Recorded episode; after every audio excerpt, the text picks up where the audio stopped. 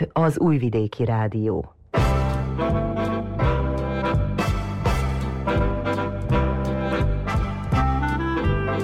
Mozaik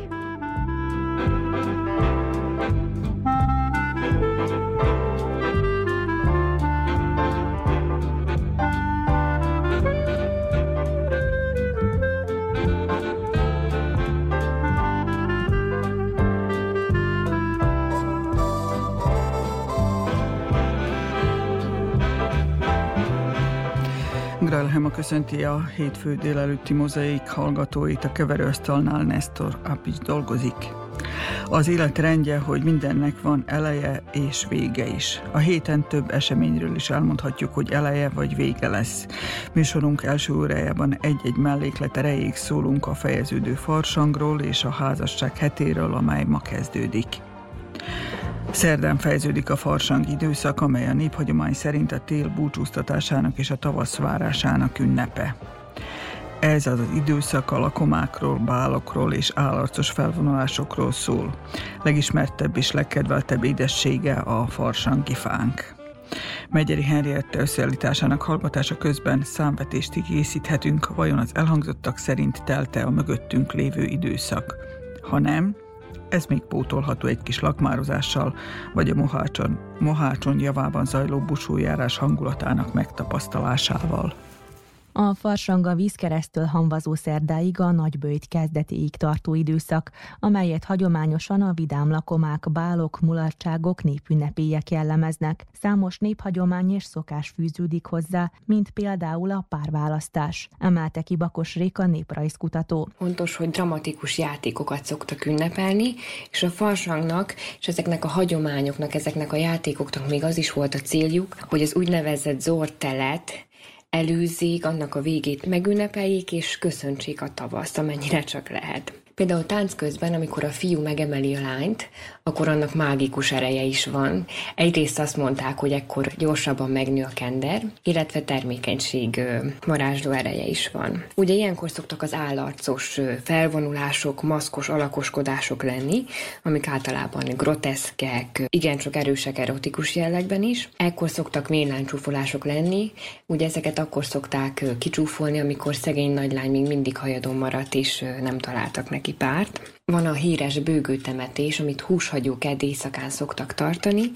Ekkor a nagy bőgőt tulajdonképpen egy asztalra felfektetik, és tulajdonképpen a pap, a kántor és a sírató asszonyok segítségével egy úgynevezett temetést visznek véghez paródia formájában, aminek az a célja, hogy előzik szintén a telet, és köszöntik a tavaszt, és nagyon, nagyon fontos szerepet játszanak itt tényleg a, a papa, kántor és a sírató asszonyok szerepe. Az állarcos felvonulásokon különféle mesterséget öltöttek magukra, ilyenek voltak az orvosok, volt, aki juhásznak öltözött be, régen beöltöztek cigányoknak is, volt, aki ördögnek öltözött be. A farsangi vállokat is ekkor tartották, ami szintén a tavasz köszöntésére, a bő termés és a szerencsének a, az eljövendő lehetőségére adott sort, és hát nagyon fontos, hogy ezek a bálok adtak lehetőséget arra, hogy a fiatalok megházasodjonak, ugyanis farsankor voltak a legtöbb lánykérések, és ekkor voltak a legtöbb lakodalmak is. Illetve farsang az tulajdonképpen az evés, ivásnak az időszaka volt, ekkor voltak a legtöbb disznóvágások, és igazából Azért is töltötték ilyen nagy ezt a pár hetet, azért mulattak, azért ettek, ittak finomakat, nagyokat, jókat, mert hamvazó szerda után kezdődik a nagybőjt, amikor nagyon sok minden tiltó listán lesz, így úgymond kiérték ezt a pár hetet arra, hogy tudjanak egy kicsit szórakozni. Kós Csilla, fánkészítő szerint a jó farsangi fánk titka a sütési hőmérséklet. Ebben az időszakban több hagyományos fánkot szoktam készíteni, amelyeknek nem lyukos a közepe és hagyományosan lekvárral vannak megtöltve, meg porcukorral vannak meghintve. Úgy tartják, hogy a tipikus farsangi fánk a szalagos fánk. Miért hívják szalagos fánknak? Van egy ilyen jellegzetes szalagra hasonlító ív ugye a fánkok körül. Történt már olyan is, hogy, hogy a sütés alatt ugye ez nem alakult ki, de igazából nekem ez egy ilyen visszajelzés, hogy a folyamat során minden rendben ment, jó volt a hőmérséklet, jó volt a páratartalom, a sütés hőfoka megfelelő volt, hogyha ez mind rendben van, akkor ez a szalag meg szokott jelenni a fánkokon. Mindenféle fánkon megjelenik, és fontos is, hogy megjelenjen, tehát tényleg ez egy ilyen minőséget visszaigazoló jel. Én nem győzöm elégszer hangsúlyozni, hogy egyébként a tészta is egy kényes dolog, és a szeretet mellett szükség van arra is, hogy odafigyeljünk, hogy amikor készítjük, milyen körülmények között készítjük el azt. Tehát például a fermentáció folyamat, ugye amikor kelesztjük a tésztát, nagyon fontos mindig a hőmérsékletre, és hát ha csak lehetséges a páratartalomra is odafigyelni, hogyha kicsit hűvösebb van bent, ahol ez a tészta készül, mint egyébként, akkor, akkor nem fog úgy megkelni az a tészta, ahogy kéne. A sütés hőmérséklet is egy nagyon fontos dolog. Sokan abba a hibába esnek sütés közben, hogy vagy nem rendelkeznek olyan hőmérővel, vagy valami miatt nem tudják az olaj hőmérsékletét olyanra felhevíteni, mint amire erre egyébként kéne, és ez az optimális 180 fok. Akkor fog aranybarnára sülni, akkor jelenik meg a szalag a fánkon, tehát ez egy nagyon-nagyon fontos dolog. Én inkább abban gondolkodok, hogy a, a hagyományos remek mellett valami olyan töltelék kerüljön a fánkokba, ami nálunk mondjuk annyira nem elterjedt, vagy, vagy nem népszerű, de tényleg az ízvilág se ismer határokat, tehát ö, már nincs olyan szint, amiből nem lehet krémet készíteni, és nem lehet töltelénként ö, felhasználni, úgyhogy például amikor volt a karácsonyi időszak, akkor teasüti ízű krémet is készítettem, és az is nagyon finomra sikerült, úgyhogy próbálok ilyen újításokat bevezetni, ami, ami a tölteléket is illeti, hogy ne csak szép legyen, hanem finom is. Az Óbecsei Cseszák Balázs néptáncoktató szerint fontos megismertetni a gyerekekkel a farsangi népszokásokat és hagyományokat, így minden évben megszervezik a Maskarádé nevű rendezvényt. A Maskarádét mindig a farsang végén szoktuk szervezni, Tóbecsén már évek óta, és a gyerekek előtte karácsony után, illetve amikor megindul az iskola, akkor már elkezdik kérdezgetni, hogy de mikor lesz, mikor lesz. Várják a játékokat, táncokat. Ilyenkor játszóházzal szoktuk kezdeni, mert hogy óvodás, kisiskolás és még felsős gyerekek is szoktak ilyenkor jönni. Szülőkkel mindenki beöltözik, hiszen az az előírás, hogy ilyenkor viccesen kell felöltözni, és mindenkinek kötelező. Táncolunk, énekelünk, játszunk, és van farsangi fánk is, illetve tea. A nagyobbaknak is polgári táncokat szoktunk mutatni, illetve a zenekar, a Csermely zenekar most az, aki a táncházban kísér minket, és tánc után a legvégén fölvonulást csináltunk az utcán, mindig ilyenkor előzzük a teret, körbe megyünk, hangoskodunk, csörgőkkel, kürtökkel, ilyen-olyan kolompokkal, és a végén elégetjük a telet jelképező bábot. Így történt ez az idén is. Hát ez a báb az szalmából készül, egy szalmabáb, ami ugye könnyen lágra lobban. Ez régen is ez volt a szokás, a hagyomány erről szól, hogy vagy folyóba dobták, vagy elégették, tehát hogy mindenféleképp valami jelképe volt annak, hogy a télnek véget vessenek. Ha lemaradtunk az elhangzottakról, február 14-ig szerdáig valamit két pótolhatunk még, ha más nem is, de a farsangi fánkot még élvezhetjük. Ami a mulatságokat illeti, bálazásra már nem igen lesz alkalom, esetleg még marad a Mohácsi busújárás, ahol holnap lesz a farsang temetés. Itt az Újvidéki Rádió. Kezdődik a házasság hete. Több mint két évtizede Angliából indult el ez a kezdeményezés, amely Valentin nap környékén minden évben egy hétig a házasság és a család fontosságára kívánja irányítani a figyelmet. Már a négy kontinens 21 országában sorolják a jelentős dátumok közé. Ez a műsor most nem foglalkozik hosszasan a témával, de én is találtam egy házaspárt, akik szívesen megosztották velem mindennapjaik pillanatait. A 37 év együttlét koronája mára a három, most már felnőtt korú gyerek és a négy kisunoka, de talán mindenek előtt az, hogy a boldogító igen kimondása után az újvidéki bollók Edit magyar tanárnő és férje András, aki építőmérnök, folyamatosan egymás kezét fogva járják útjaikat. Én még középiskolás voltam, amikor megismerkedtünk. Befejeztem az egyetemet is időközben, úgyhogy utána léptünk egy ilyen közös életre, és akkor esküdtünk, azóta együtt járjuk az utat. Azt mondják, hogy meg kell 10 kiló sót tenni, és akkor utána lehet azt mondani, hogy minden rendben van. Ez nálatok megtörtént? Ha beleszámoljuk a disznóvágásokat, akkor biztos. Három gyerek szülei vagytok. Nagy családot terveztetek annak idején? Őszintén szóval nem is terveztünk semmit, tehát ez így jött. így alakult. Semmit nem terveztünk, ami az igazság. Tehát ez, ez minden spontán alakult. És mi a jobb, tervezni vagy spontán? Hát nem tudom, ha terveztük volna, hogy mi lesz volna, mert nagyon sokan szeretnének, és aztán ugye hát nem úgy alakult. Tehát így, a, amit a Jóisten ad, úgy lett. Ti azon mondjuk azt, hogy kevesek között vagytok újvidéken, kevesebbek között, akik kibírtátok ezt a sok év válságos időszakot. Mielőtt elkezdtük volna a beszélgetést, megállapítottuk, hogy milyen sokan elmentek innen. Ti kibírtátok ezeket a nehéz éveket? Hát ki. Végül is nem is volt hova mennünk. Hát annak idején volt alkalom, volt egyfajta dilemma, hogy elmentünk volna Magyarországra. Annak idején nekem volt ott munkaengedélyem is, egy barátom az már Szegeden élt, ellenben hát végül nem léptünk tovább. Abban az időben egy jó néhány ismerősünk elment Magyarországra, de mi végül úgy döntöttünk, hogy itt maradunk, úgyhogy itt maradtunk.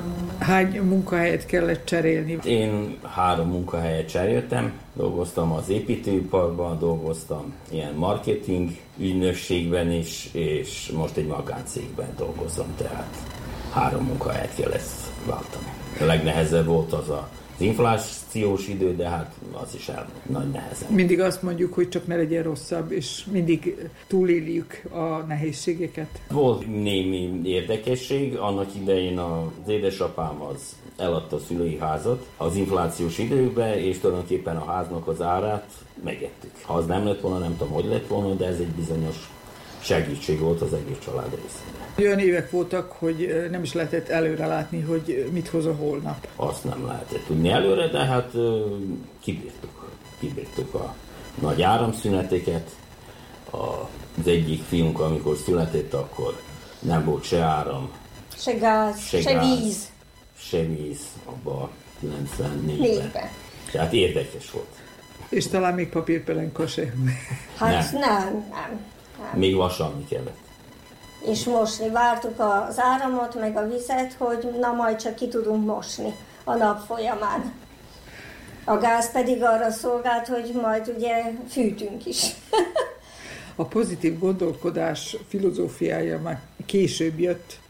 Titeket mi éltetett, hogy túléljétek mindezt épp észszel? Hát a türelem. Hát szerintem meg az, hogy a gyerekek itt voltak, és a gyereknevelés, úgyhogy az energiánkat inkább abba fektettük bele, hogy eh, velük foglalkozzunk, és ez el is terelte jó részt ezt a, ezeket a rossz dolgokat, úgyhogy ebbe találtuk. Hát eh, a, a szép dolgokat, úgyhogy gyerekek várták is, hogy jaj, mikor fogunk játszani este ilyen árnyátékot, amikor gyertyát gyújtottunk, mert akkor ugye mindannyian egy szobában voltunk, és akkor együtt voltunk mindannyian. Tehát volt ennek is jó oldala.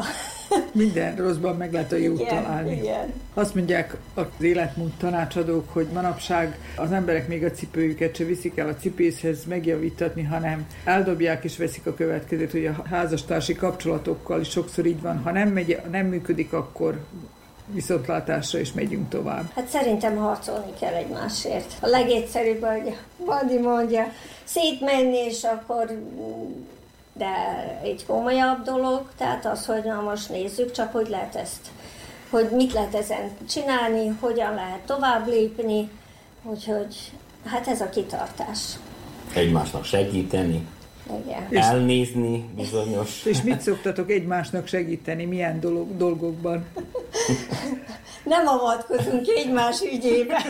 Tehát ha én főzök, akkor ne legyen a hátam mögött. Mindenkinek más Van jár beszerezni, úgyhogy én főleg itthon rendezem a lakás körül a dolgokat, a főzést, meg a takarítás, mosás, az övé meg hát az többi. Van egy kis gyümölcsösünk, nem is olyan kicsi, 3000 négyzetméter, ott, ott folynak az aktivitások. Tornaóra, alibegovácon. És az akkor ugye... igényel legalább két délután hetente. De hát aztán mindenki szereti a finom bort, meg a jó pálinkát. A, a mindenkihez most már a kibővített családot is hozzá számítjátok, hiszen a gyerekek szinte mindannyian kiröppentek a házból, és vannak már unokák is. Ez a szép nagy család évente hányszor tud egy rakáson lenni? Márti lányunk itt van Szabadkán, tehát nem túl messze. Velük szinte heti szinten találkozunk, ha mi megyünk, ha ők jönnek, de így elég gyakran. Laci fiunk Németországban van, ugyanúgy, vagy jönnek, vagy mi megyünk, de évente egy négyszer összefutunk velük, és, és aztán ha jönnek, akkor pedig nézzük, hogy hát azért mindannyian együtt töltsük ezeket az idő, ezt az időt. És a kicsi? A Géza az kapcsolódik a, az eseményekhez, ők is itt vannak, tehát őnek is ott a nagylány, úgyhogy már ők is párban jelennek meg minden. És elegendő ez az ovális asztal, hogy minden. Hát ez nem. Most már bővíteni kell az asztalt. Igen. Most már bővíteni kell Úgyhogy az már, már az idén próbáltunk rátenni egy hosszabbítást, és hogy el tudjunk férni. Hogy elférjünk még a székekről, az, az annyira van elég, de az asztal az kicsi. és a Géza fiunk az most kapott állandó munkát januárban, most már ő is Most önálló. Önálló. Van hát... egy gyerekünk, aki itt van Újvidéken. Nehéz szívvel fogadtátok el a tényt, hogy a másik kettő nem itt a közelben fog élni? Úgy voltunk vele, hogy ők az ő boldogságukat nézzék. Tehát ha ők boldogok, akkor mi, mi is azok vagyunk.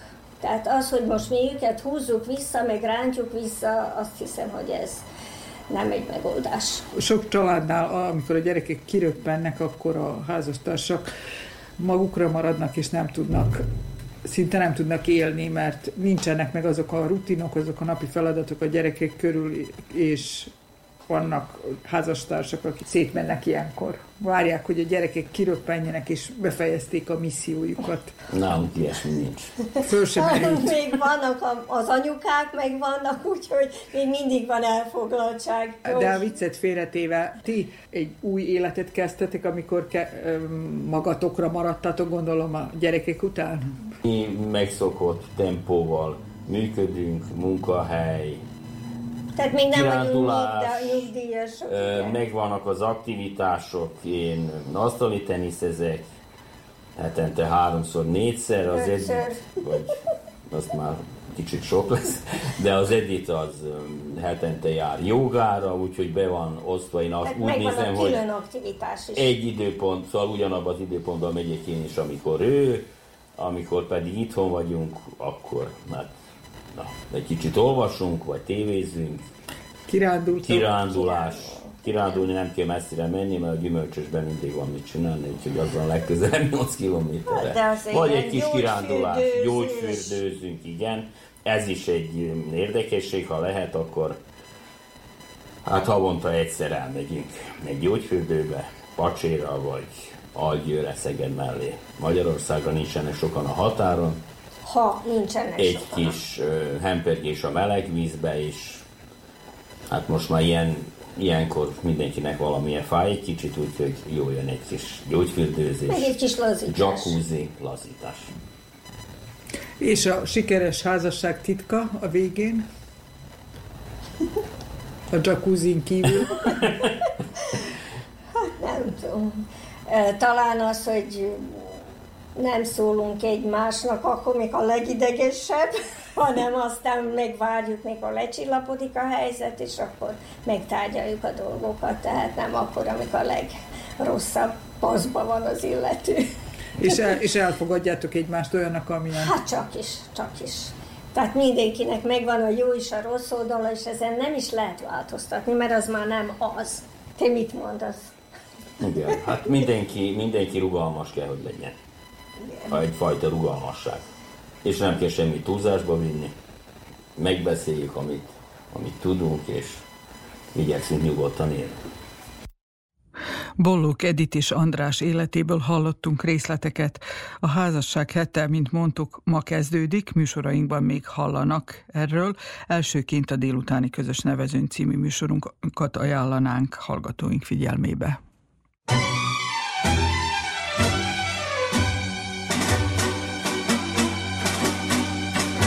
Hagyd el soha azt, ki téged szívből imád. Lásd be, hogy néked is van számtalan kis hibád. A rózsa többi se is megszúrja a kezed, az áldott napfénytől is könnyes lesz a szeme. Ha néha bántalak, gondolj az első csókra, gondolj az első édes halk szerelmes szóra. Egy percre könyvbe lábad, akkor majd a szemed, ráböbbensz arra, hogy itt a helye. Tudom, hogy jöhet egy másik, aki követ, ki szebben mondja neked, hogy csak is téged szeret. Ne adja szóra, mert holnap virradóra Rájössz, hogy elrontottad már az életed Hát jól vigyázz, hogy ne hibázz. Ne hagyd el soha azt, ki téged szívből imád Lásd be, hogy néked is van számtalan kis hibád A rózsa főse is megszúrja a kezed Az áldott napfénytől is könnyes lesz a szemed ha néha bántalak, gondolj az első csókra, gondolj az első édes halk szerelmes szóra, egy percre könyvbe lábad, akkor majd a szemed, s rádöbbez arra, hogy itt a A folytatásban a Vörös Keresztel foglalkozunk. Az apropót egy hír szolgálta, amelyben megkérdőjelezik, hogy Szerbiában mennyire ehető a népkonyhákon készült ebéd. Kis, kishegyesen jártam, hogy többek között erről is meggyőződjek.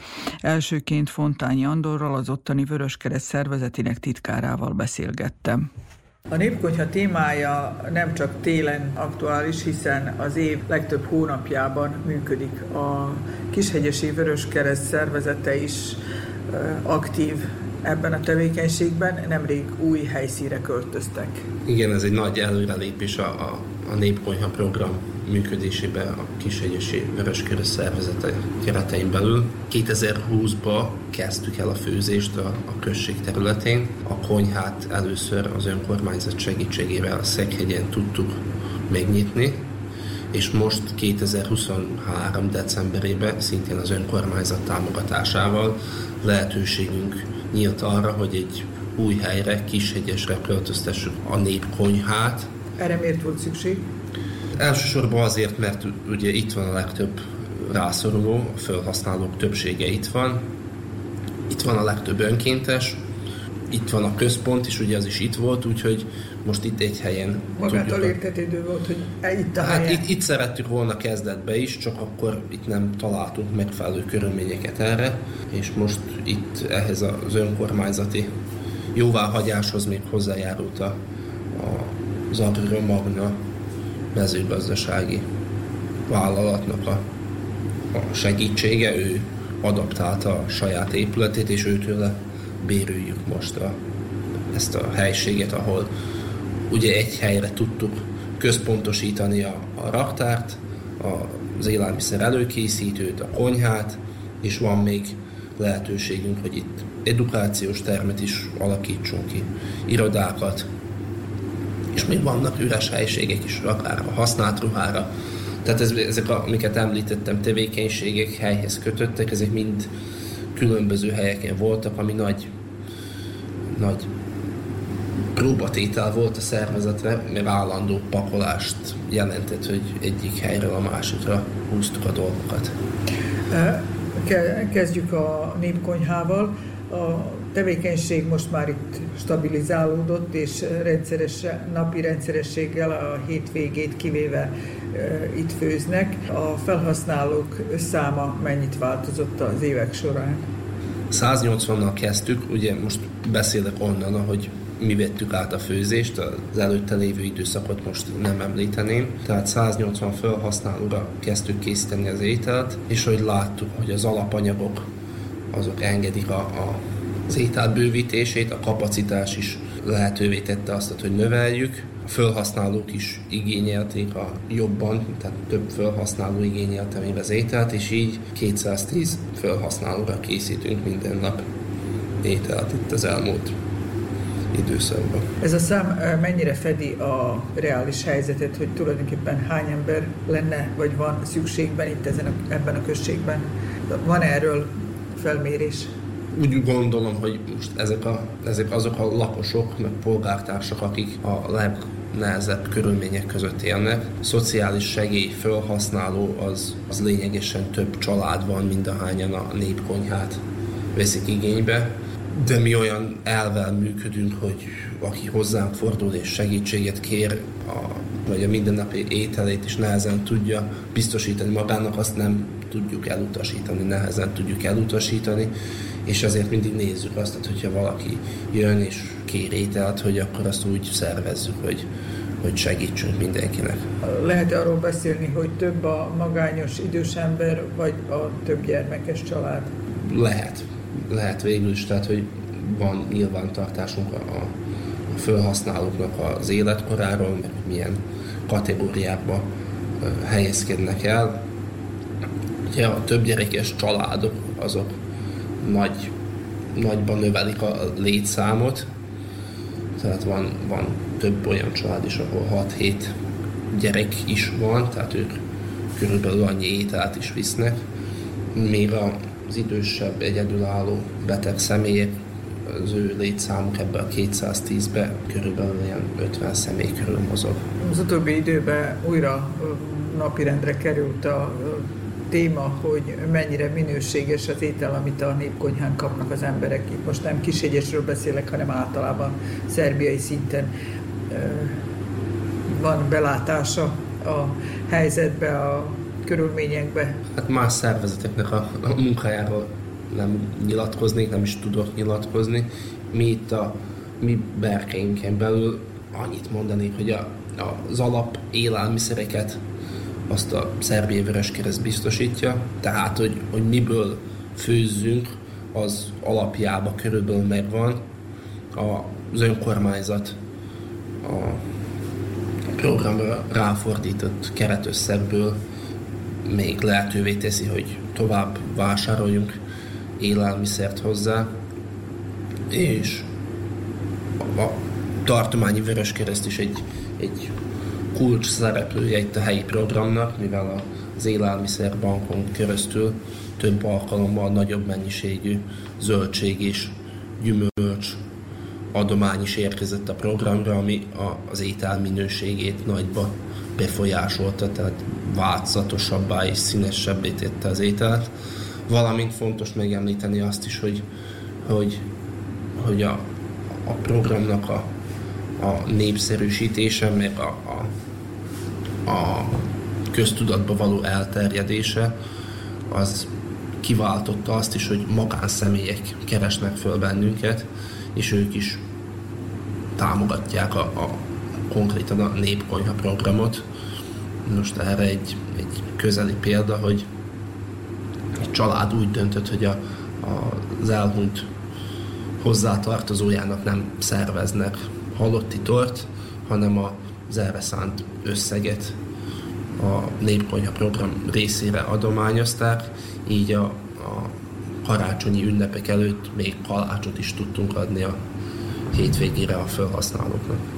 A, az ételbank aktivitásai mennyire befolyásolják azt, hogy a népkonyha raktára gazdagabb legyen? Nem tudjuk előre látni, hogy mikor milyen fajta élelmiszer jön. Többször jött zöldség, mint például brokkoli, édesburgonya, celler, amit különben nem vásárolnánk, mert úgymond drágább zöldségeknek számítanak, azt igyekszünk feldolgozni és minél jobban felhasználni. Tehát, hogy ezek a akkora mennyiségek voltak, hogy akár egy hónapra is tudták a, a, a, az ételnek a, a minőségét javítani.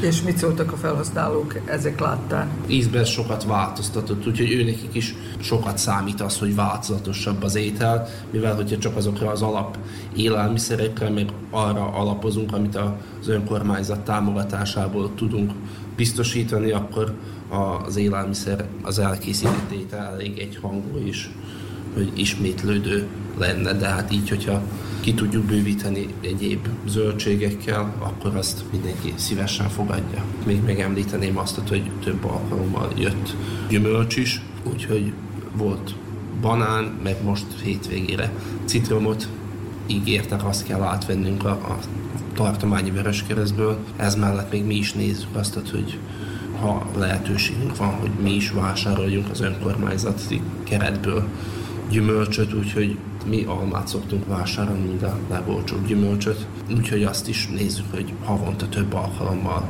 ha lehet, akkor, akkor avval is javítsuk a, az étel kínálatot. Egyáltalán valaki visel gondot arról, hogy kalória és tápanyag szempontjából ez az étel milyen? Lehet-e egyáltalán erre gondolni, vagy a cél az, hogy ne legyen korkóhas? Hát inkább ezt mondanám, hogy ahogy ön is mondja, hogy ne legyen korkóhas, és akkor főzünk abból, ami van. Persze lehet, minden ételt lehet ugye még színvonalasabbá tenni, de hát a, az alapélelmiszerek, a fűszerek, a zöldségeknek a, a színes felhasználása úgy gondolom, hogy elfogadható minőséget biztosít az ételnek. Állandó ellenőrzés alatt van az étel, hogy higiéniai meg egészségügyileg megfelelő, ezekre a tápértékekre külön nem térnek ki, csak arra, hogy megfelelő vízből, megfelelő körülmények között, meg hogy megfelelő minőségű étel kerül ki. És eddig mindig eleget tettünk a közegészségügyi intézet ellenőrzésének.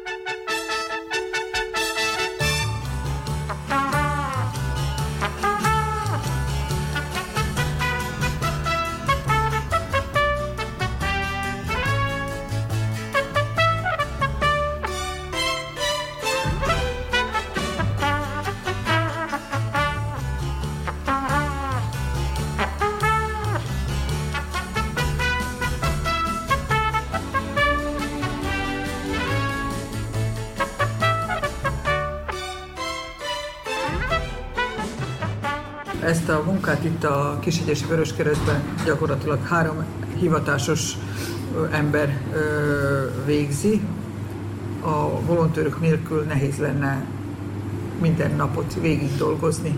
Igen, csak a népkonyha programot, hogy említsük, itt négy önkéntes van, aki minden munkanap bekapcsolódik a, az ételnek az elosztásába, valamint a, az előkészítésébe, de ez mellett még van három-négy önkéntes, aki heti szinten egy-két alkalommal bekapcsolódik a, ebbe, a, ebbe a tevékenységbe. És ez ugye hatalmas segítség a hatékonyságban, meg a, a minőségjavításban. Van például egy olyan önkéntesünk is, aki több éven keresztül osztotta az ételt, de most az egészségügyi állapota ezt nem engedi meg. Pár évig kimaradta az önkénteskedésből is, ennek következtében, de most az elmúlt pár hónapban újra becsatlakozott az ápolója kíséretével házhoz szállítsák az ételt olyan betegeknek, olyan felhasználóknak, akik nem tudnának bejönni érte. Tehát itt ez, ez is az önkéntességnek egy, egy jó példája, hogy aki úgy gondolom, akiben benne van a, az a humánus érzet, meg az emberek iránti szeretet, az, az be tud kapcsolódni a szervezetbe is, és nincs határ, hogy hogy, hogy tudjunk segíteni egymásnak. Különbözik-e egy kis közösség, mondjuk, mint Kishegyes község lakossága, vagy egy nagyváros olyan szempontból, hogy toborozzanak önkénteseket, hiszen ez, ezek nélkül a szervezet nem létezne ugye mind a szervezet tevékenysége eléggé szertágazó, mármint általánosságban beszélve a Vörös Keresztről, a munkáról és a tevékenységről. Úgy gondolom, hogy, hogy más szervezetek, a nagyobb városi szervezetek önkéntesei, azok több, több szférába csoportosulnak, tehát több programot tudnak az önkéntesek segítségével megvalósítani, Viszont a, a mi szervezetünk úgy gondolom, hogy ezekben a szociális tevékenységekben különösen aktív, és a, a népkonyha program keretein belül tudjuk a legtöbb, meg a leg, hát a legtöbb munkaórát és az önkéntes számot nyilván tartani, meg feljegyezni. Úgyhogy úgy gondolom, hogy, hogy például a népkonyha program keretein belül a, az önkéntesek, akik besegítenek a, a, a, az étel előkészítésébe és osztásába, az, az versenyezhet egy nagyobb szervezetével is. Ugye persze nem lehet említeni a, például csak a, a szomszédos településeket, ahol több mint 17 helyen, 17 helységbe osztják az ételt, ugye ott mindenhova kell külön önkéntes. Topolyáról beszélünk, igen, ugye? Igen, igen. Tehát ott minden helységben külön önkéntes van, de viszont az étel előkészítésében pedig most nem tudom, hogy, hogy hányan tudnak bekapcsolódni. Csak tudom, hogy a, amikor nálunk vannak ilyen munkaakciók, mikor nagyobb mennyiségű támogatás jön, akkor 10, akár 15 önkéntes is összeszalad, és akkor bekapcsolódnak a, a zöldségeknek az előkészítésébe. Tavaly például többszörös akció volt a, a kápuszta, a savanyítás, az is több egész napos munkát vett igénybe, de viszont a savanyú káposzta is az étel minőségét nagyba javította. A, az önkénteskedést időben kell kezdeni, ami azt jelenti, hogy legjobb fiatalkorban. Etéren mekkora sikerélménye van a szervezet vezetőjének? Igyekszünk az iskolákkal is folyamatos kapcsolatot tartani.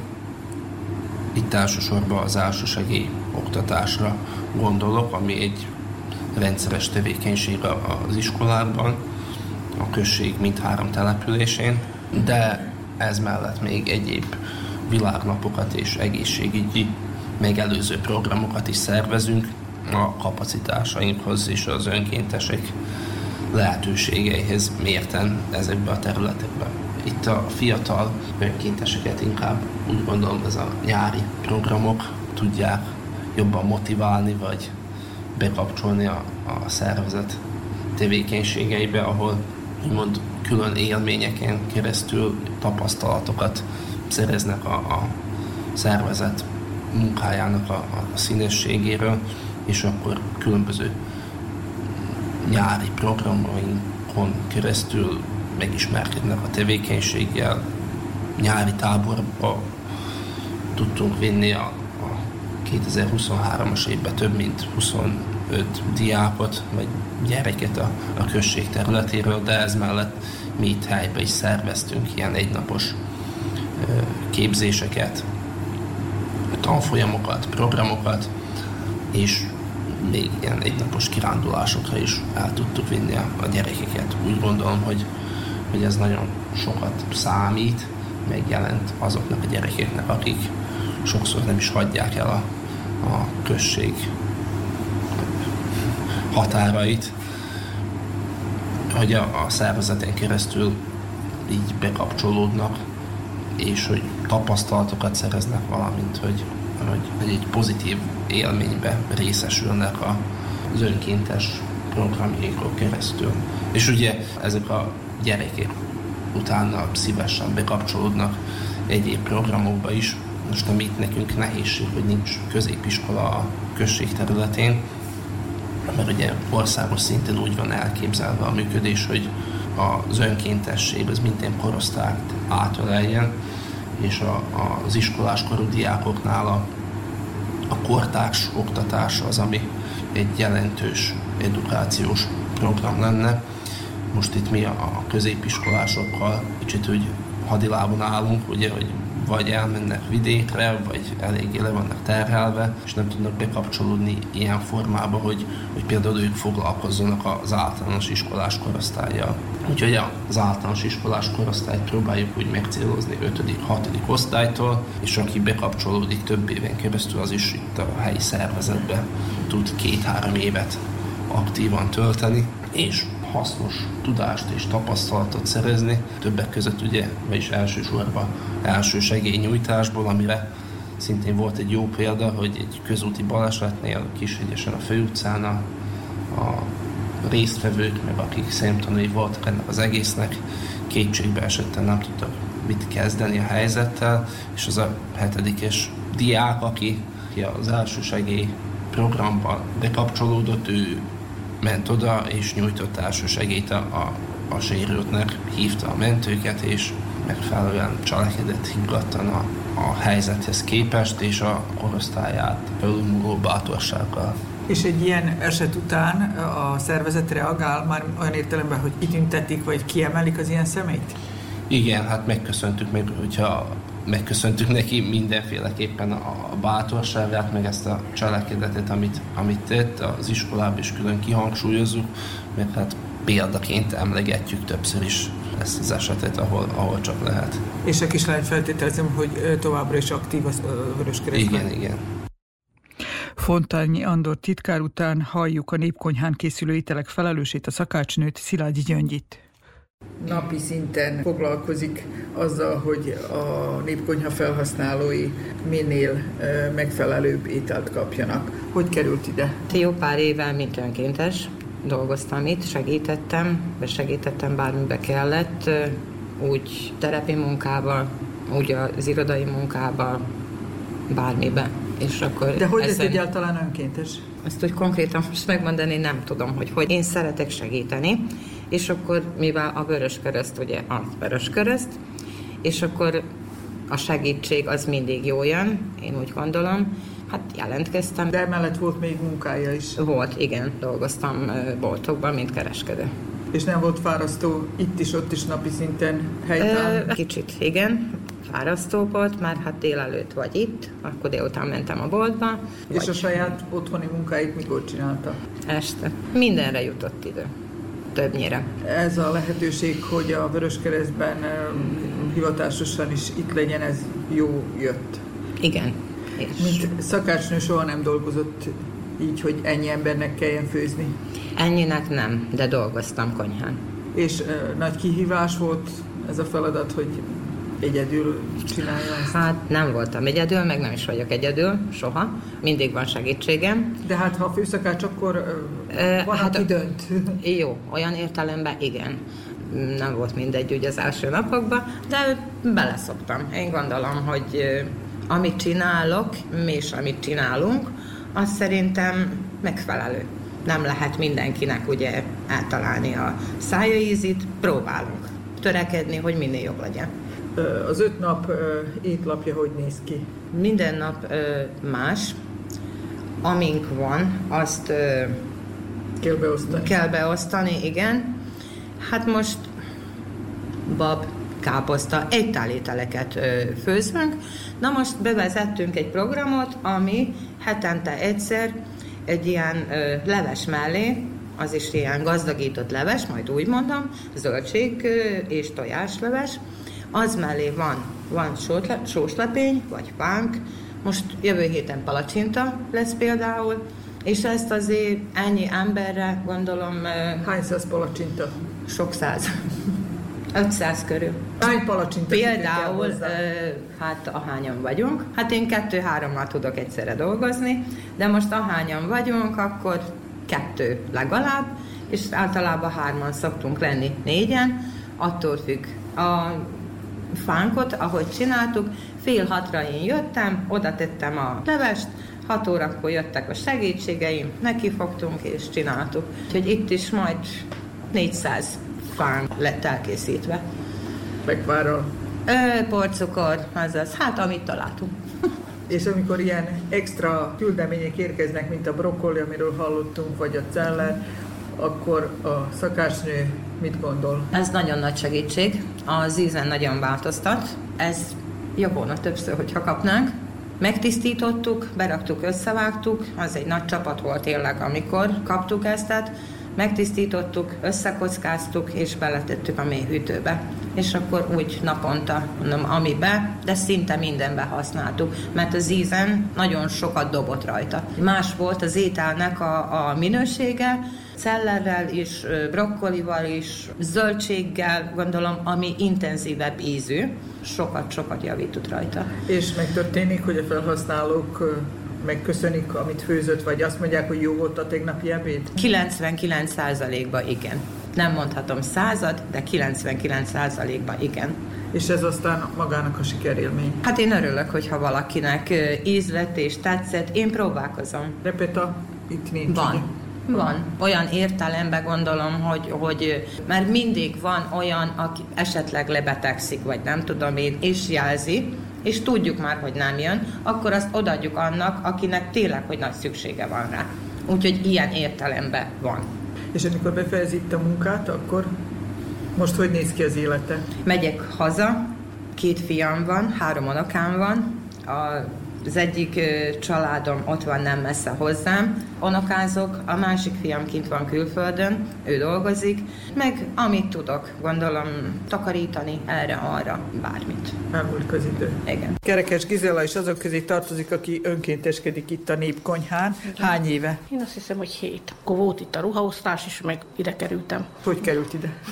Zandoron keresztül, meg a szociálon keresztül.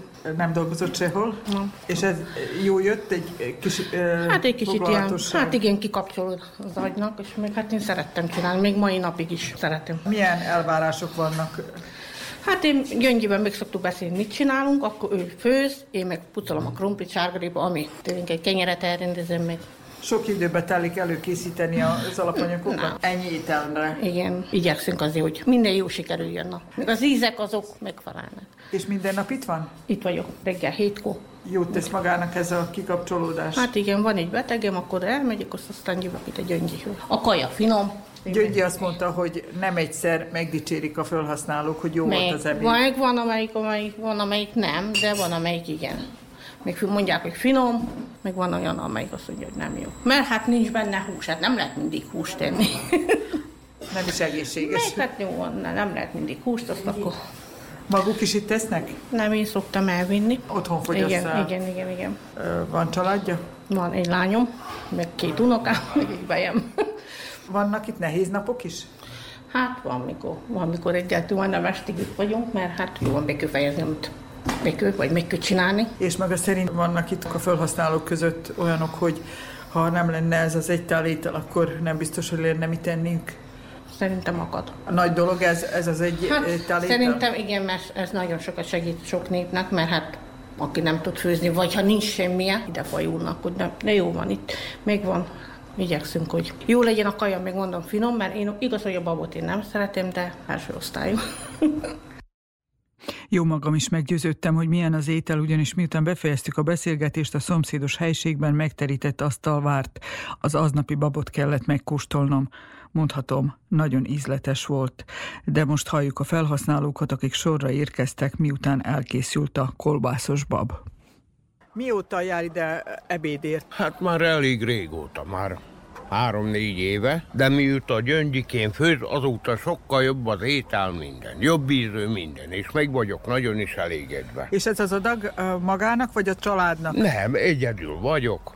Én nekem egy étel elég, és nagyon finom, na ez biztos. Még vagyok nagyon elégedve. És van olyan, hogy kedvenc étel?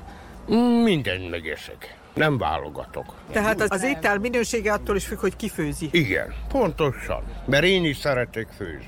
És van miből? Ha van, akkor főzök, ha nincs, akkor nem főzök. És uh, hogy került ide a népkonyhára? Már én sem emlékszek vissza, már négy éve. A nővérem ajánlotta, hogy induljak meg. Akkor azóta minden évben, már három-négy éve, még akkor még a tűz, tűzolt otthonban szokták még legelején. Azóta járok, na. Ez már három-négy éve biztos. Azóta ez a kis zacskó is, meg ez a kis edény is, ez megvan. Ö, nyugdíjas, munkanélküli, micsoda? Munkanélküli vagyok. Van 30 év munkaévem. Várja a nyugdíjat? Még kell várni. Ez a baj. És ha eljön a nyugdíj ideje, jobb lesz? Hát tánca. Munkát nem kapok, öreg vagyok már, hú. Mind a két lábam el van törve, teli vagyok vassa. Maga hány adag ételt visz haza? Kettőt. Kettőt, meg finom a kaják. Aztán Elégedett? Elégedett vagyok. Hogy került ide a népkonyhára? Hát jelentkeztem. Munkanélküli volt? Igen, igen. És továbbra is az? Az vagyok. Nem lehet munkához jutni? Nem, nem, nem. Beteges is vagyok. Hány adag ételt kap itt most a népkonyhán? Négyer. Az egész családnak? Igen. Mióta jár ide? Már régóta. És elégedettek azzal, amit kapnak? Igen, elég vagyunk. És jó is lehet lakni belőle? Jó.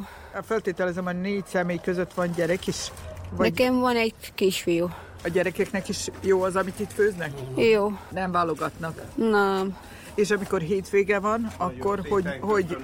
Amíg anyáik is ott teszünk hétvégén. Munkanélküliek különben?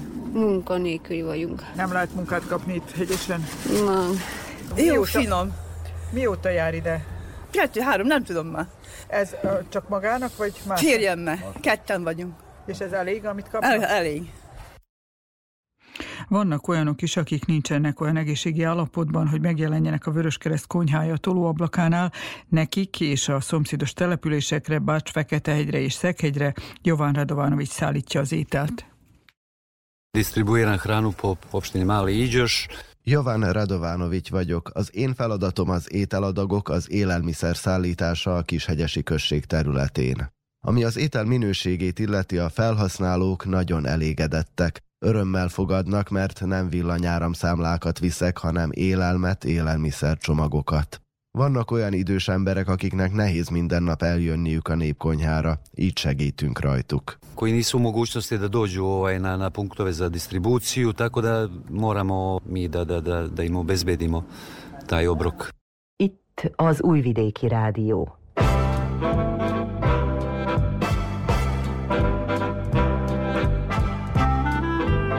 Mozaik.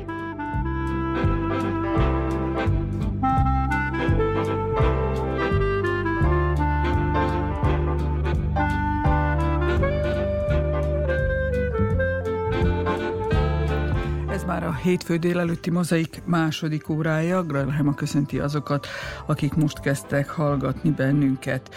A közelmúltban Magyar Kanizsán jártam, ahol egy nem mindennapi kisugvárzású asszonynal és fiával ismerkedtem meg, de mielőtt hallanánk őket, egy kis muzsika.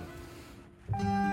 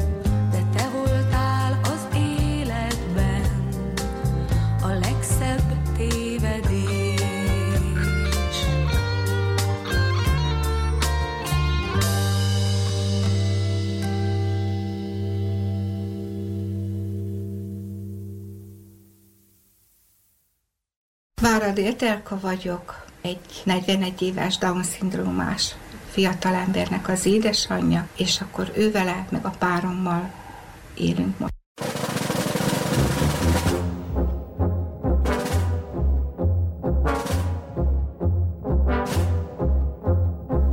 Igaz. Innen,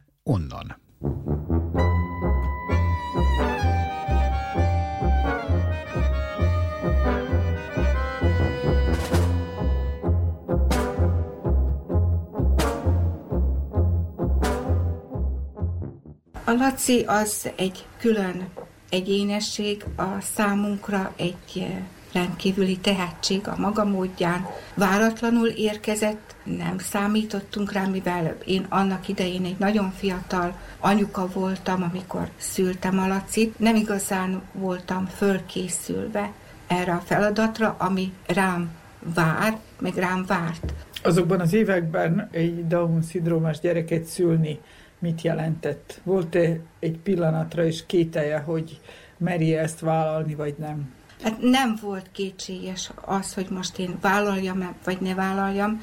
Tehát én a Lacit örömmel vállaltam annak idején is. Nagyon sok házasság tönkre megy egy ilyen pillanatban, mert általában az apukák azok, akik meg torpannak és kilépnek a családból. Önöknél ez nem történt meg? De nálunk is megviselte a férjemet, nagyon is. De aztán összefogtunk, összefogott az egész család is. Mellettünk állt, és ez volt a nagyon jó, mert látták azt, hogy szükség van a támogatásra. Az én édesanyám, édesapám, meg a, meg a anyósomék is ott voltak állandóan mellettünk. Nagyon sokat segítettek, akár, hogy el tudjak menni valahova. Mindenféle szinten támogattak.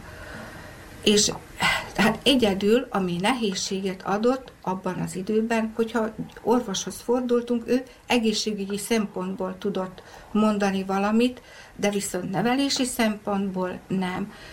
És tehát bárhova is fordultunk, igazából nem tudtunk kapaszkodót találni, és ekkor hát autodidakta módon én a könyveket bújtam, készségfejlesztéssel foglalkoztam a magam szintjén itten, és úgy foglalkoztam nagyon sokat a Lacival, sokat énekeltem neki, játszottunk. Később, amikor már olyan négy-öt éves volt, akkor mentünk Szabadkára foglalkoztak. Ott is a havi egy-két alkalommal foglalkoztak vele. És sikerült még az óvodába is beíratni? Igen, tehát amikor odaírt abba a korosztályba, akkor igaz, hogy külön engedéllyel, de Laci járt az óvodába három évet, volt egy nagyon aranyos óvónéni, aki elfogadta, és az ő csoportjába járt a Laci is, és ez a jó, hogy még a mai napig is fölismerik, beszélnek vele, amikor találkoznak vele az utcán, vagy bármilyen helyen, oda mennek hozzá, üdvözlik, és ez az ő korosztálya.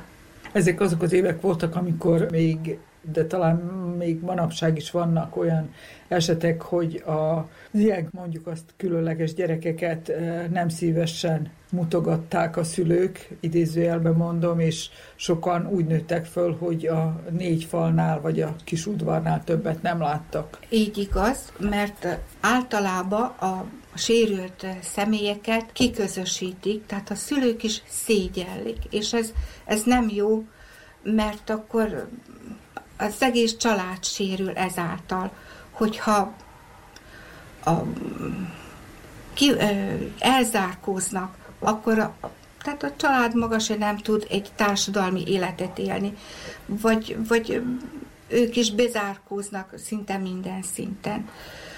Maguknál ez hogy nézett ki? Hát nálunk, mivel a férjem is tehát nyitottabb volt, fiatal, fiatalok voltunk mi abban az időben, tehát én 23-4 évesen szültem a Lacit, tehát ez nagyon fiatal még, az anyuka is, meg az apuka is, és tehát nem zárkóztunk el attól, hogy tehát a Lacit is kivigyük magára, magába az utcára, vagy a a különböző helyekre. Sőt, született utána még egy gyerek? Igen, tehát Aranka később született, ő is egy nagyon csodálatos, tehetséges anyuka. Anyuka most már, igen. Úgy éltek, próbáltak úgy élni, mint minden más család. Ennek a következménye az, hogy ott volt, hogy mondjam, bábáskodott egy csodálatos szervezet, mozgalom, létrejötténél, a hit és fény eh, mozgalom létrejötténél? Igen, tehát a Laci, mikor óvodába járt, ugye három évet utána, mivel itt nálunk van speciális tagozat az általános iskolában, akkor elkezdett oda járni, és ott nagyon szépen megtanult írni a betűket, olvasni, nyomtatott betűket. Tehát őket is egy kicsikét ott hát fejlesztették. Külön fejlesztő helyekre nem jártunk, csak tehát az iskolába, vagy itt kanizsai szinten, amit el lehetett érni. És tehát én később hallottam arról, hogy itt Vajdaságban is működik a hit és fény mozgalom, egy újsághírt alapján akkor annak idején most a családi körbe volt egy riport erről, és én ez, ez után kerestem meg a lehetőséget, tehát hogy hogy lehet ebbe a mozgalomba bekapcsolódni, és itt nálunk is 1996-ban alakult meg a Hit és Fény közösség.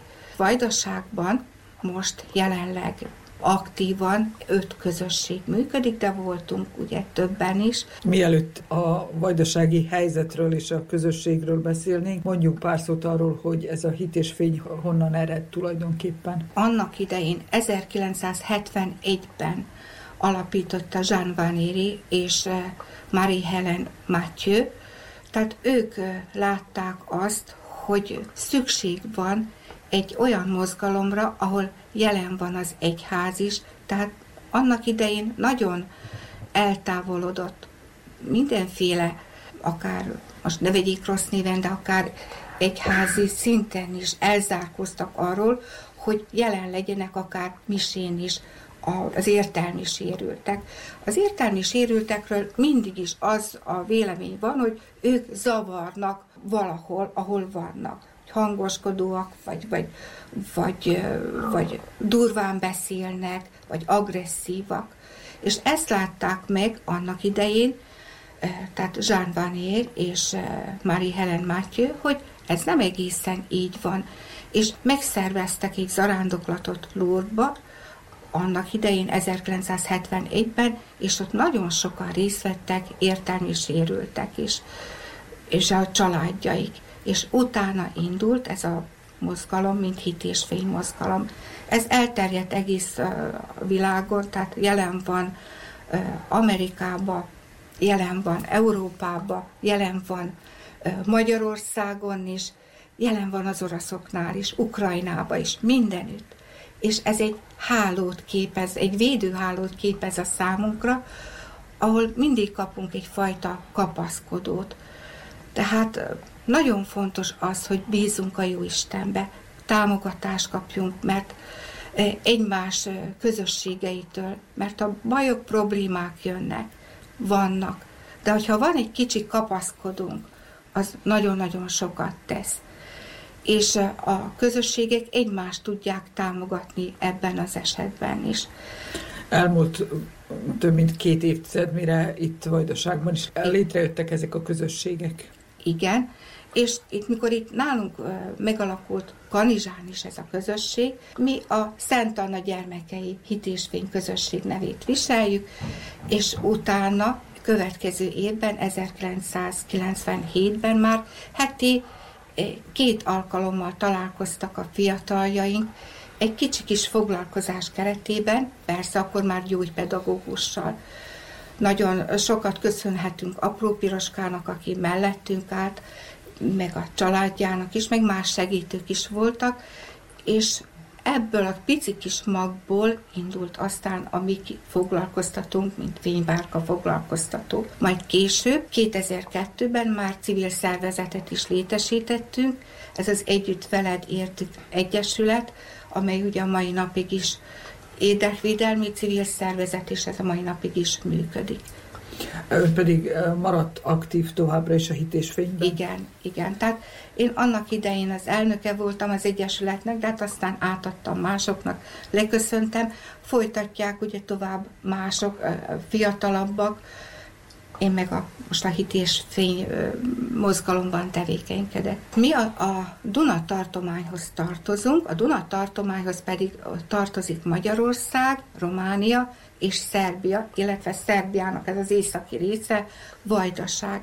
És itt Vajdaságban legis legelőször Adán alakult meg hit és fényközösség, majd Zentán, utána Kanizsán, Becsén, Múzsján, Feketicsen, Szabadkán, Topolyán, Kúlán is, tehát sok helyt alakult, Sajnos az idők folyamán változott a taglétszám, volt amelyik eh, közösség eh, egy kicsit eh, alább hagyott a tevékenységével, de ez nem jelenti azt, hogy későbbiek folyamán ugye nem fog újra működni. Ez mindig attól függ, hogy hányan vannak tagok, múlik rajtunk is az idő, de megöregszünk, és nincs olyan nagy aktivitásunk. Tehát ez is hozzájárul ahhoz, hogy mondjuk nem működik egy, egy, egy helyen annyira. Természetesen pénz nélkül nehéz elképzelni, hogy valami is működjön. Önök ezt hogy oldják meg? Mi nagyon sok támogatást kapunk külön magánszemélyektől, amikor egy-egy eseményre készülünk. Tehát külön kasszánk nincsen, nincs úgy bevételi forrásunk, egy, egy állandó bevételi forrás. Mivel, hogy nincs is bejegyzett civil szervezet. szervezet. Ami van, az nem teljesen aktívan működik. A lényeg az, hogy amikor zarándoklatot szervezünk, akkor meghirdetjük plébániákon, vagy más féleképpen, hogy keresünk támogatást tagjaink számára, hogy akik nem tudják esetleg ezt finanszírozni, akkor támogatják. Tehát a jó szándékú embereknek köszönhetjük ezeket a támogatásokat. Amikor tábort szervezünk, akkor hozzáfordulunk például a különféle cégekhez. Támogattak bennünket, itt pékségek támogatott a Tiszakop, vagy ugye már most nem szeretném felsorolni mindegyiket, nem akarom kihagyni sem, mert ahány helyiség annyiféle akár kereskedelmi vállalat, vagy más magánszemély is van, aki támogat, vagy támogatott bennünket. Laci mindennapjai hogy néznek most ki? A Laci most hetente háromszor jár a fénybárka foglalkoztatóba, hétfőn, szerdán és pénteken, mivel már ő már hosszabb ideje jár. Annak idején, amikor én is munkába voltam, akkor napi szinten járt, de most így beszéltük meg az ottani vezetőséggel, és akkor így mindig szívesen jár. És ha jól tudom, színészkedik is. Igen, igen, hát az nagyon nagy színész. Nálunk itt a fénybárka foglalkoztatóban meg, meglakoltak a mázlisták, vezetőjük Olák Tamás, ugye hát ő közismert személy, és nagyon köszönjük neki is, és a többieknek is, a Kis Anikónak, Mácsai Mónikának, Kávai Nórának, hogy mellettük állnak, mert ők azok, akik eh, foglalkoznak velük, és nagyon szép színdarabokat állítanak össze számukra.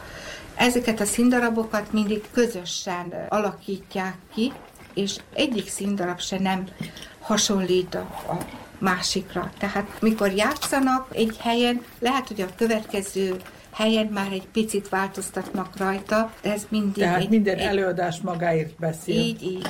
És Lacinak van egy kedvenc időtöltése is. Igen, hát a, a Laci, azért mondtam, hogy ő is egy különleges eh, személy. A Lacinak van egy nagyon szép hobbija, ő ilyen pici kis kabalákat készít.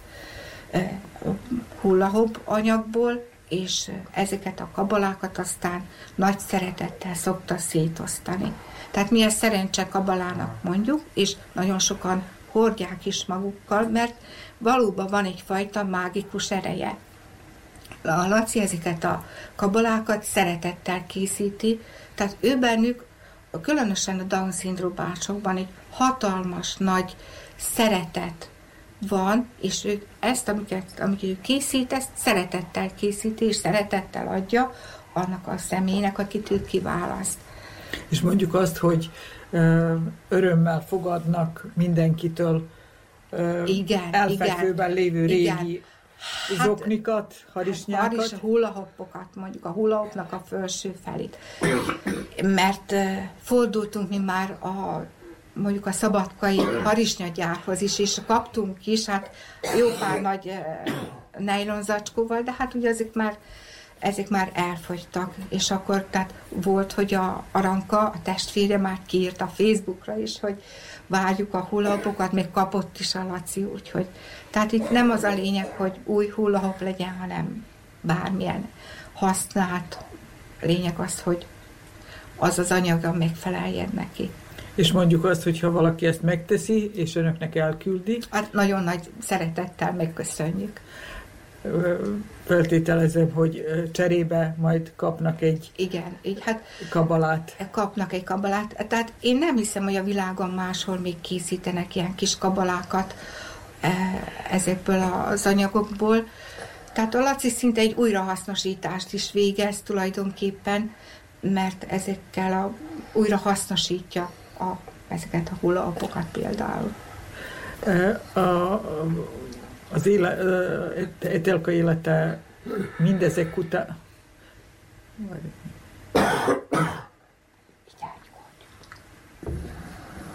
A, most már nyugdíjas, ugye? Igen. Most igen. már nyugdíjas, kicsit lazábban tervezheti a programokat. Hogy néz ki most az élete? Hát a mi életünk nagyon-nagyon színes. Mondhatnám azt, hogy éljük a nyugdíjas éveinket, mivel ugye már én is a nyugdíjas korba beleléptem, és élvezhetem a nyugdíjat, szeretnénk minél hosszabb ideig.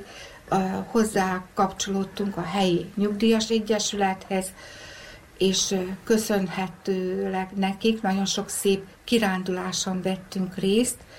Először félve fogadták a Lacit ott a, az, az Egyesületbe is. Mindenhova viszi Mi, magával. Mindenhova, persze, hát a családhoz tartozik. És uh, utána a kirándulásokon látták, hogy mennyire elfogadó a Laci, mennyire be tud alakulni a, a nyugdíjas közösségbe is, és most már azt mondják, a laciak abban álljuk, ő nélküle nem mennek sehova.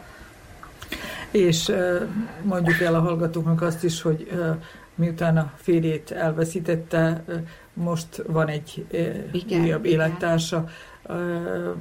Nehéz volt elfogadtatni Lacit egy nem, ismeretlen nem. személlyel? Nem, tehát a, én 2009-ben vesztettem el a férjemet, sajnos tüdőrákban meghalt, és utána hosszú-hosszú ideig ketten voltunk a Lacival itthon, ugye közben a lányom férjhez ment, unokák születtek, tehát eseményeink voltak, vannak, de hát a mi életünk egy kicsit ilyen magányosabb volt, és ezelőtt egy évvel ismerkedtünk meg Tiborral, és most nagy szeretetben ö, vagyunk. Feltételezem, hogy könnyebb magának Igen, is. tehát igen, hát most láttam én azt, hogy mennyivel könnyebb az, mikor egy férfi is jelen van a családban, és a Laci fölnéz rá. Az első pillanatban elfogadták egymást. És ugye hát csiszolódunk egymáshoz mind a hároman. De, de a, az, a, az a nagyon fontos, hogy elfogadták Laci egyből, és a Tibor is ugyanúgy. Egyébként tudomásom van arról is, hogy találkozgatnak a hason sorsú szülőkkel. A kapcsolat ezekkel az emberekkel mennyire szoros? Hát igen, tehát a férjem elvesztése után nagyon egyedül voltam, és mellém álltak a, a családok, ahol sérült gyerekeket is jelen vannak, vagy nevelnek, és tehát egy három-négy család összefogott akkor, és egy pici kis baráti társaságot alakítottunk ki, amelyik ugye idővel bővült. És akkor, tehát itt is megtartjuk a születésnapokat, a névnapokat, elmegyünk egymáshoz, esetleg kirándulunk közösen, bálakba járunk, és az egész társaságunk ott van, és ez annyira jó, mert nem, nem vagyunk egyedül. És ha összehasonlítja ezt azzal, amikor még Laci kicsi volt, mennyit változott a helyzet ebben a társadalomban, hogy mennyire nyitottak az emberek arra, hogy elfogadják a másmilyeneket?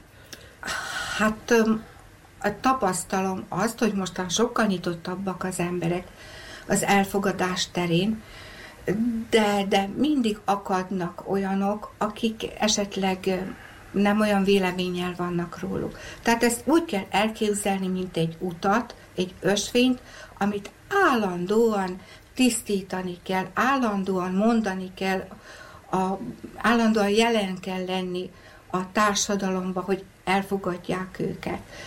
Példa erre az, amikor betegek és ugye idősebbek, és kórházba kell, hogy menjenek, akkor bizony ez nekünk egy nagyon nagy gondot tud okozni, mert azt mondják, felnőtt ember találja föl magát, de hát nem tudja kifejezni magát. Oda szükséges egy kísérő, szükséges egy szülő esetleg, aki elkíséri. És itt láttam ezt a nehézséget, ami nagyon-nagyon fontos a mi számunkra, hogy volt olyan eset, hogy a szülő nem mehetett be a gyerekével a kórházba. Sajnos akkor a Boldizsán meghalt. Ha ott lett volna mellett a szülője, aki segít neki, vagy az utolsó útján egy kicsit fogja a kezét, az könnyebb lett volna a szülőnek is, könnyebb a, a gyerekének is. És végül még egy ilyen személyes kérdés. Ebben a nem mindennapi életben van-e olyan, hogy én idő? Hát igen, van én időm is.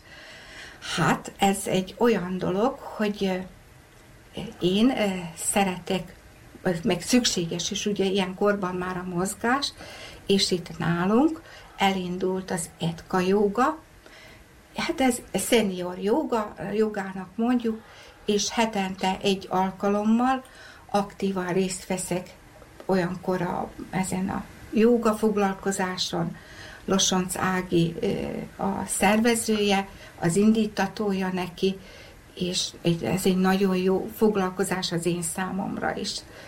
És innen hazatérve, hogy érzi magát? Hát fölfrissülve, ez nagyon jó a mindenik idősebb személy számára, de hát nem csak időseknek ajánlott ez, hanem fiataloknak is. És a család is érzi? És, igen, hogy igen. újult energiákkal ért így haza? Igaz, így igaz. Szeretünk kirándulni, tehát az is egy én időnek számít. Ha nem csak, nem, csup, nem egyedül megy. Igen. Hát a másik az, hogy tehát én időt tudok szakítani úgy is magamra, hogyha a lányoméknál, akkor ott van a Laci, arra az egy-két napra esetleg volt már rá eset, hogy, hogy bevállalták, ugye mert bevállalják a testvére, és akkor én meg akkor el tudtam menni. A, például a párommal Badacsonyba voltunk kirándulni, és ez is egy nagyon szép kirándulás volt. Akar Laci valamit mondani? Utába tudod, Na, mondja. bászultam. Na mondja. Mondjad. Hogy a, összettem a, a dolgozni is, mert például a, a, összettem a, a, a főzésnél, a takarításnál, akkor a, a fizettél a hulóra, a kertére, Igen. Igen. És mit szeretsz legjobban csinálni? Hát, hát például azt mondtam, foglalkozni is, szoktam például a olvasni tetik, és játszani pedig, mert most a kapcsolatban addig a, a, a beszéd, mert és aztán meg a, a vágyék tibit, pászörösség, és ha szoktunk beszélgetni, kávézni, mert és akkor És kivel kávézik, Laci? ha például a, a néha a hárommal, és akkor így. Meg közben meg a csinálom a kaporákat,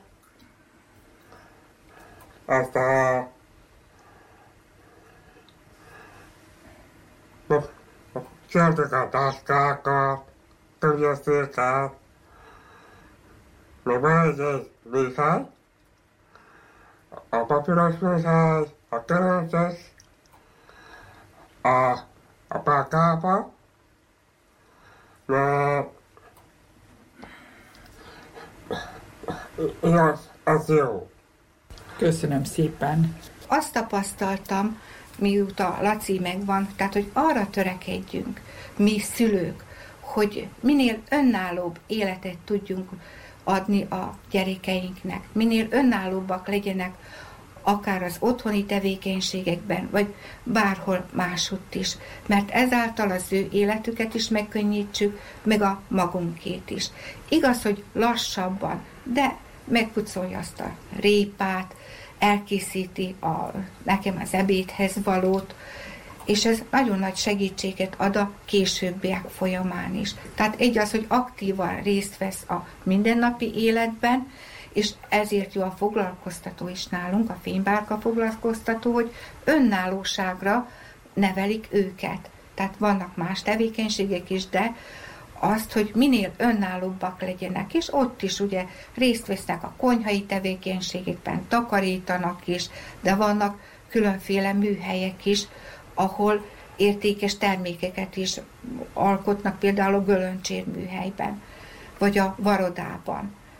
És ez egy az, hogy jót tesz a számuk, sikerélményt ad a számukra, a másik meg, hogy minél, minél tovább fejlesztjük őket, mert mi szülők is tulajdonképpen egyben vagyunk, gyógypedagógusok is, szülők is, nevelők is, tanárok is, mert folyamatosan az itthoni körülmények között is foglalkozunk velük.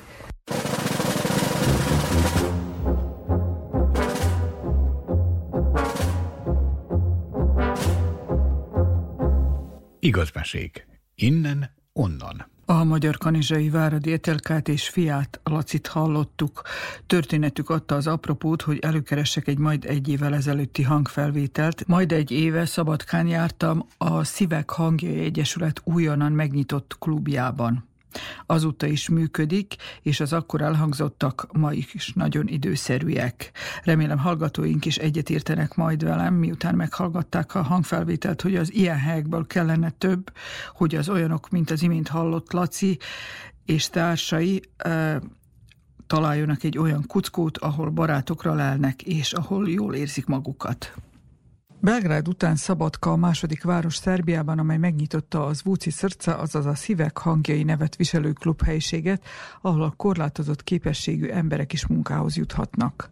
A januári megnyitó három év kitartó munkájának eredménye volt, sokkal régebbi azonban az álom, hogy az átlagtól eltérő fiataloknak is legyen megmutatkozási lehetőségük. Szuzana Skenderovics, a Szabadkai Autisták Szövetségének vezetője, aki nem mellesleg egy három gyermekét egyedül nevelő anya, akik közül egy autista. Kitartóan dolgozott azért, hogy elképzelésüket valóra váltsa. Miután a várostól kaptak egy elhagyatott üzlethelyiséget Szabadka központjában, meg kellett találni a módját annak, hogy ez egy olyan helyé váljon, ahová szívesen térnek be a helybéliek is egy üdítőre vagy kávéra.